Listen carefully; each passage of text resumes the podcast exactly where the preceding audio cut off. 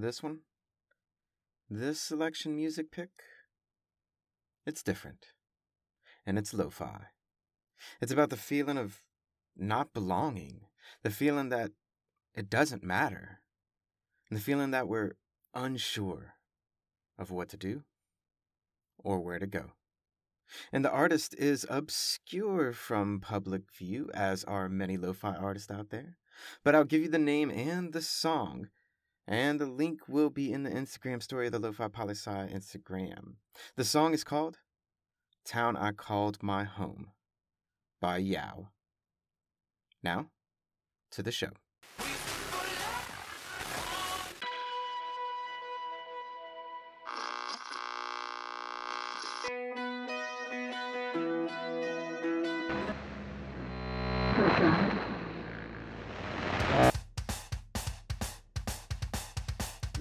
Lo-Fi Poli Sci coming at you. Michael Pickering here talking about our famous question. What's going on in the world today? And it's Pacific Island Lo-Fi Regional Edition, my friends. And to Vanuatu we go. Yes, indeed. So I get to the Vanuatu government website, and the first thing that catches my eye is birthday. Oh, yes, I love me some birthdays. But really, it's a Vanuatu 40th independence anniversary. So I said, hell yeah, let me check this out. I'm into it so much. And I click it. And it's from July of 2020. And I was like, damn it, not again. Countries who don't use their websites. This kills me. So I go back to the main page, and sure enough, the latest news on the site was from 2020. Like literally in the section called Latest News. 2020 was the latest. But you know, I said, let me look up this independence thing anyway, because, you know, independence is important.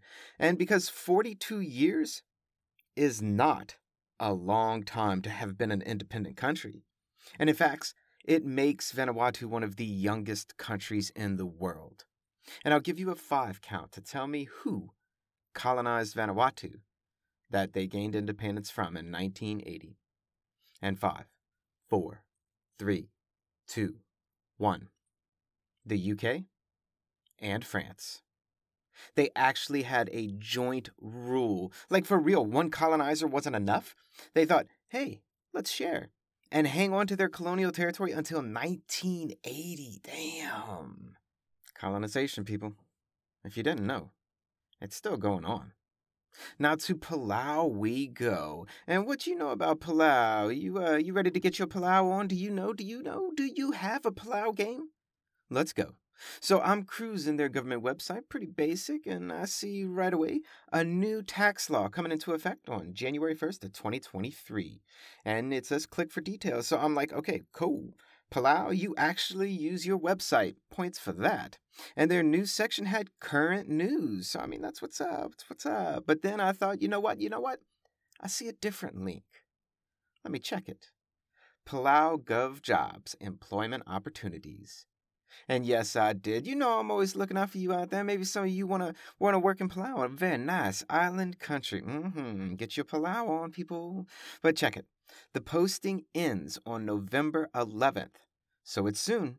And if you don't like the U.S. election results, hey, this may be your chance. And one, they had several postings, but this one I'm talking about here, it's for a finance officer, and it's paying between 19k to 30k and it's general bookkeeping and administrative financing roles, and you need to have at least an associate's degree and five years of work experience. Well, I think you could probably finagle that little five years work experience. Though I'm just saying that I don't have anybody in the inside of Palau politics, all right? But there you go, people. Get your numbers on and get a job in Palau today. Now to Nauru we go. Uh huh. The Republic of Nauru.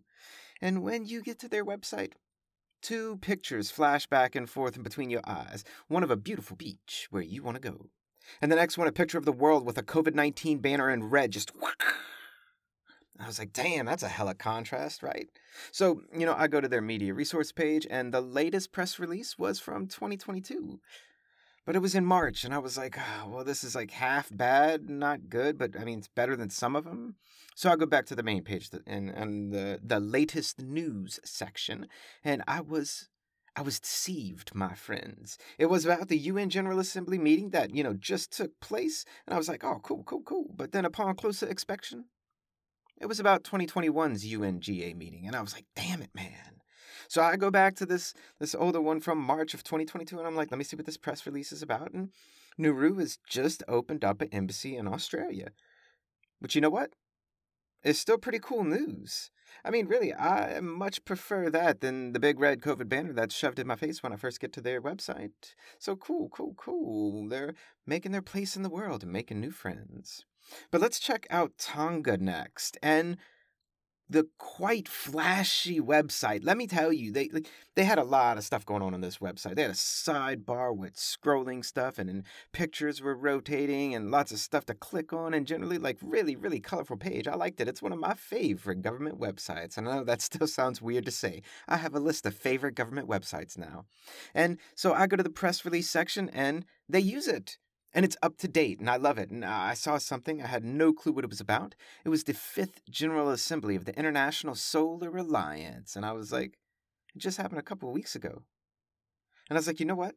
I didn't hear anyone talking about this. This is an intergovernmental organization with over 90 member countries trying to help over 120 countries in the world. And we never heard about this big meeting that just took place. WTF, people.